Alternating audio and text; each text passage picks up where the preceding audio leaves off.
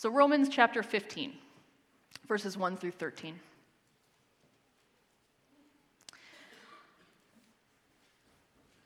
And we kind of pick up at the end of an argument, a discussion that Paul's having. So we're kind of eavesdropping at the beginning.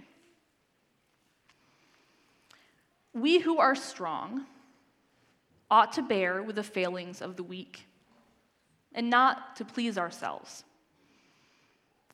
For each of, each of us should please our neighbors for their good, to build them up. For even Christ did not please himself, but, as it is written, the insults of those who insult you have fallen on me. For everything that was written in the past was written to teach us, so that through the endurance taught in the scriptures and the encouragement the scriptures provide, we might have hope. May the God who gives endurance and encouragement give you the same attitude of mind toward each other that Christ Jesus had, so that with one mind, one voice, you may glorify the God and Father of our Lord Jesus Christ. Accept one another, just as Christ accepted you in order to bring praise to God. For I tell you that Christ has become a servant of the Jews on behalf of God's truth, so that the promises made to the patriarchs might be confirmed. And moreover, that the Gentiles might glorify God for his mercy. As it is written, Therefore I will praise you among the Gentiles, I will sing the praises of your name. And again, Scripture says, Rejoice, you Gentiles, with his people. And again, praise the Lord, all you Gentiles, let all the peoples extol him. And again, Isaiah says, The root of Jesse will spring up, one who will arise to rule over the nations and in him the Gentiles will hope. May the God of hope fill you with all joy and peace as you trust in him, so that you may overflow with hope by the power of the Holy Spirit. This is the word of the Lord. Thanks be to God.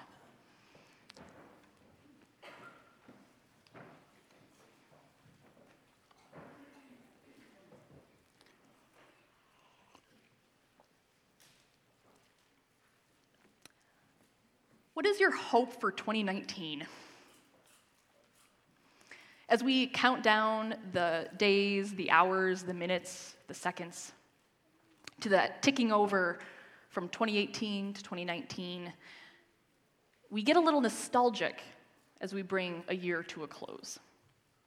Reflecting back over the past year, what has brought us, where it has taken us, and how we have changed or grown through the last 12 months.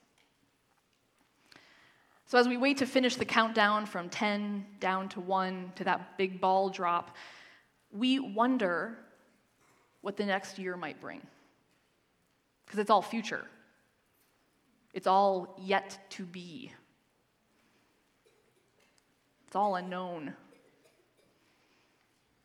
And that can be exciting, it can be thrilling, it can also be worrying and a little scary. In our busy lives, we, we move quickly, don't we? We move from one thing to another, from one experience to another, from one event to another, from one major life experience to another. And we, it just goes by in a blur. And, and we can get lost in the details of our own lives. And so, this time of year, this turning over of a calendar year. It provides an opportunity to just stop for a second, maybe 10 during the countdown, and think about what has been and what may be. To think about what we hope for the coming year for ourselves, for our family, for our community, for our church? What is your hope for 2019? Maybe you're the kind of person who already has a bullet journal entry made out with New Year's resolutions, with hopes and dreams for the coming year, and maybe with a very long to do list of things you want to accomplish, things you want to change, things you want to do. A list that can be like, I want to read 10 books this year. I want to lose 10 pounds. I want to quit smoking finally. I want to stop working so much and spend more time with my kids before they get much bigger. I want to finally take that vacation that I've only dreamed about. I want to get a job that lets me not live from paycheck to paycheck. I want to make a new friend. I want to learn how to paint. I want to finally get that tattoo. Whatever your list may be. At the close of the year, the beginning of a new one, we become a bundle of expectation, of hopes, dreams, wants, all premised on the idea that this year will be different. This year, I'll stick to my list. This year, I will fill in the blank with your particular desire.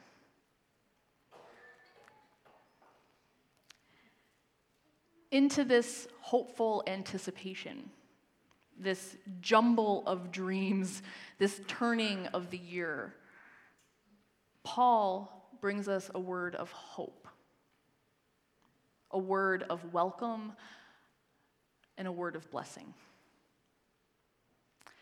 Our, our portion of scripture here in Romans 15, we kind of just drop into the letter to the Romans, and the letter to the Romans is a rich, thick, dense letter where Paul covers so much theological ground that we're only just eavesdropping on the very end of. Paul tackles God's grace and his promises. He tackles Israel and the church. He, he tackles a bunch of petty church conflicts, and then he also tackles deeper concerns surrounding suffering and faith. We join him here at the end of his letter. Paul is just wrapping up a longer discussion on, on how we live together as followers of Jesus Christ despite our differences. And the church in Rome apparently had a lot of differences. They disagreed about how to worship, when to worship, what to eat and how to eat it, what was off limits for Christians and what was on limits for Christians. And the Roman church was a bit of a mixed bag of Jews and Gentiles, rich and poor, low class and high class, women and men, young and old. And believe it or not, they all had an opinion about how each other should live their lives. And even back then, church members loved to police each other rather than move towards grace first.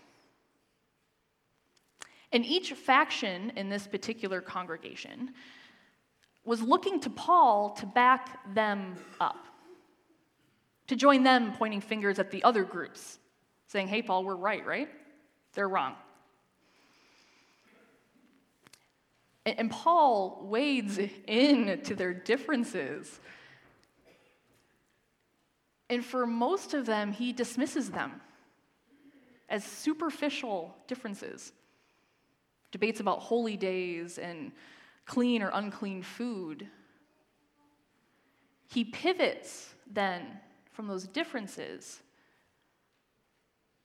into what they have in common as followers of Jesus hope.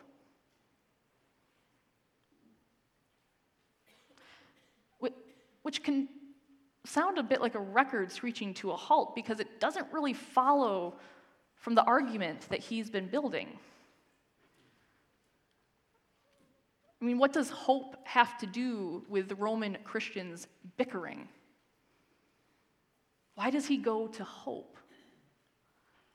You, you can imagine, because a letter like this would have been read out loud when, when the congregation received it, much like we do now. You read the word of God to the gathered people of God. And you can imagine them getting to this point. They're getting ready to have Paul tell them who is right and who is wrong. And Paul points them to hope. And, and you can imagine them having a bit of a petulant outrage. Hope, Paul? Come on, what are you talking about? Who's right? Just tell us. Because they wanted to know who was in and who was out. Mainly, they wanted to know that they were in and everyone who disagreed with them was out. They wanted to know who was morally upright and who was morally suspect. Because they had a pretty good idea of who those two groups were. Paul, that wily apostle of God, looking at their finger pointing, their wall building, their desire to sort who's in and who's out, reminded them that most of them all started out as outsiders.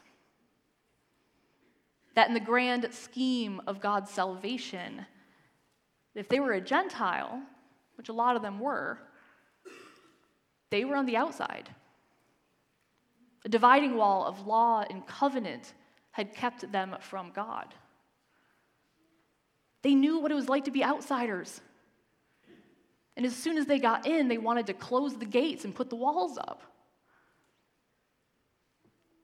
But God had thrown the doors open and welcomed them in, had accepted them.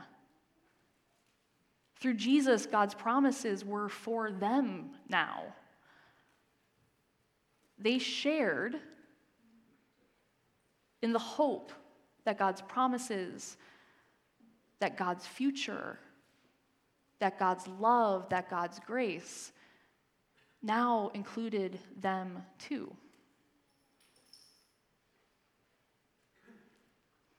So Paul brings them back around to their bickering. And he tells them, accept one another, welcome one another just as Christ welcomed you, accepted you. And all of this is to bring praise to God.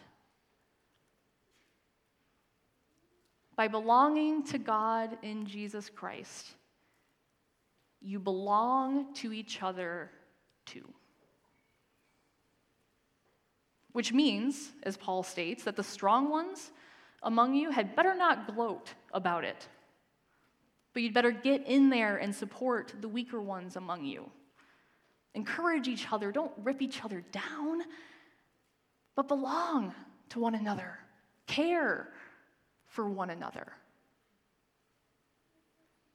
Which is why he says in that blessing, May the God who gives endurance and encouragement, because we need that to live with each other, give you the same attitude of mind toward each other that Christ Jesus had. Remember you are an outsider. Remember you were welcomed in, and do likewise. Be of one mind, one voice, so that you may glorify the God and Father of our Lord Jesus Christ. As you have been welcomed by God with wide open arms into God's hope, into his promises, into his grace. Welcome one another. No walls, no differences can overcome that welcome. At the close of this rich and dense and complex letter, Paul points the Roman Christians to their shared hope in Jesus. A hope that grounds them in something deeper than their differences, a hope that ties them together as a family of God, a hope rooted in the promises of God and not the circumstances around them. A hope built on the bedrock of assurance that they belong, that they belong to God. No longer outsiders, but that they belong body and soul, in life and in death, to the God who welcomes them in.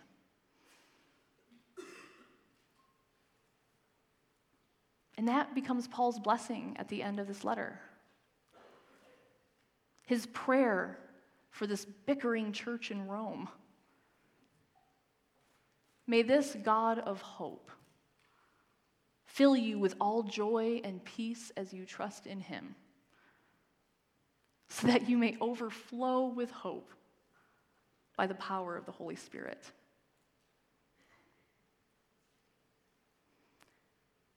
He ends with a word of blessing, a word of welcome, a word of hope.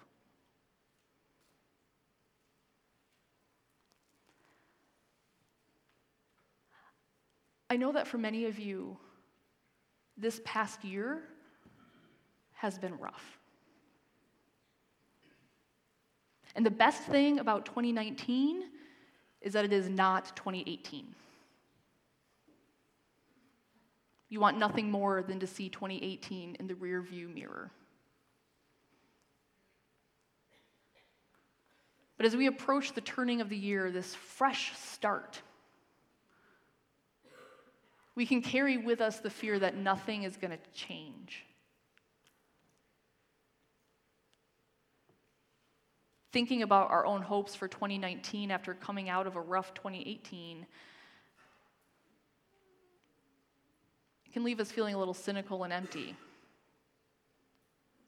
It can leave us feeling far away from hopeful about what's possible, about what lays ahead.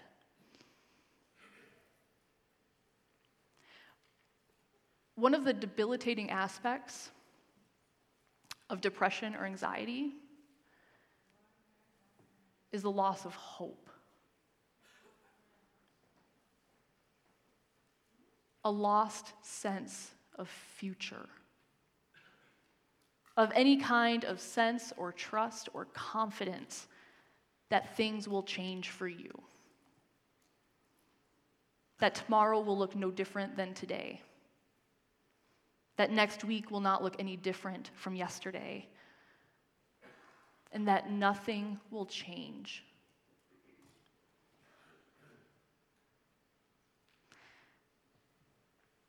And a big contributing factor to that deepening experience of depression, anxiety, that loss of hope, that debilitating loss of hope, is the feeling of being all alone in it. That you are on your own, and that nothing will change that you're trapped.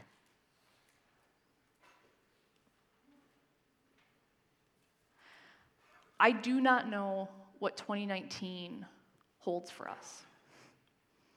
I don't know what it will bring into your life. I don't know what it will bring into my life. I don't know what it will bring into our life as a church.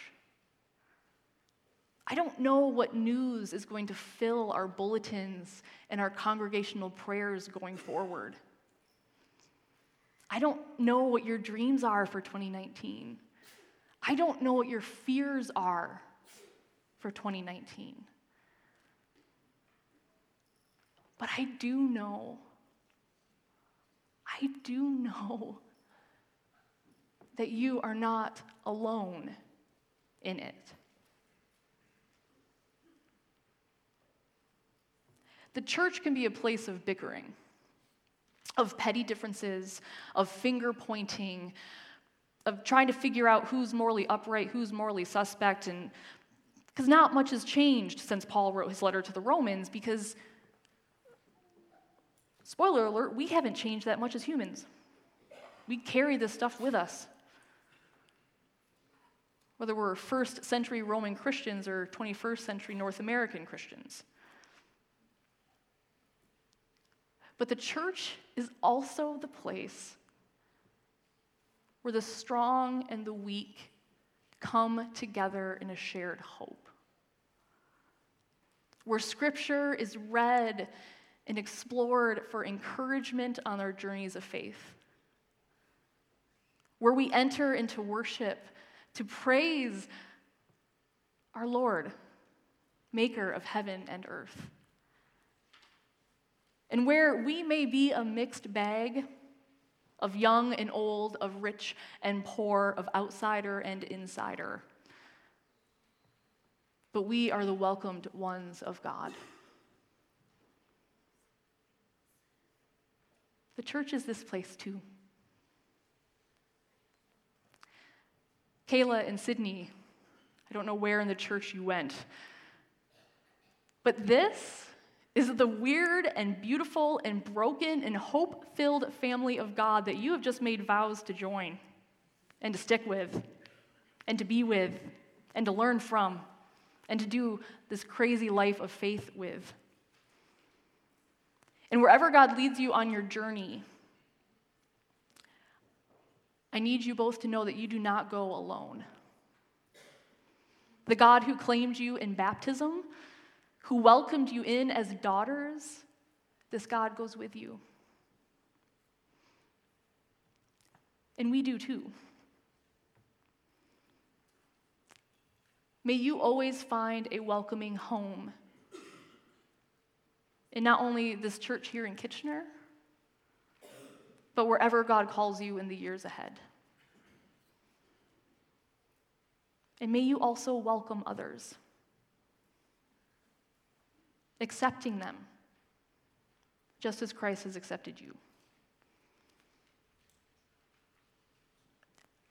And for all of us,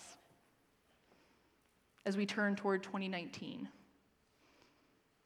as we carry our fears and our dreams into a new year, remember and trust that you do not go it alone that whatever this year ahead may bring you, our God of hope who claimed you in baptism too, who welcomes you as sons and daughters, goes with you. May you find encouragement and strength, not only from the witness of God's people in Scripture, but also from the witness of God's people here in this place in your own home, in your communities, in this congregation at large.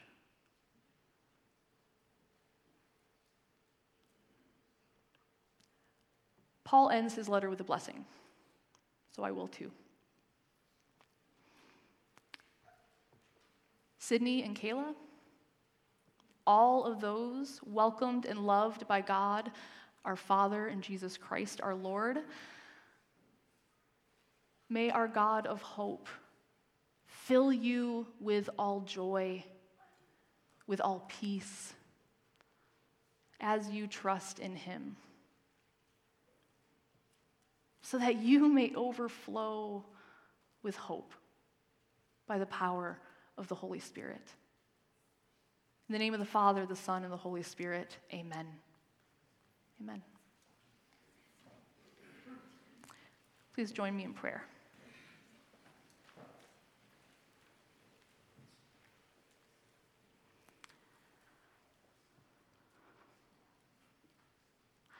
our God of hope. We come before you this morning, your people, your daughters and sons. And each of us comes from a different place. Some of us are brimming with hope for the coming year. Some of us are brimming with a strong sense of faith in you as our source of hope. And there are others of us gathered here who, who've lost that sense of the hope you promise, who sit in these pews little more hopeless than hopeful. And so we ask as we think about the coming year, as we learn to trust you more or struggle with trusting you, that your Holy Spirit gives us, gives us the gift of hope through your word, through your people, through your grace. It's in the name of Jesus, the source of our hope, that we pray. Amen.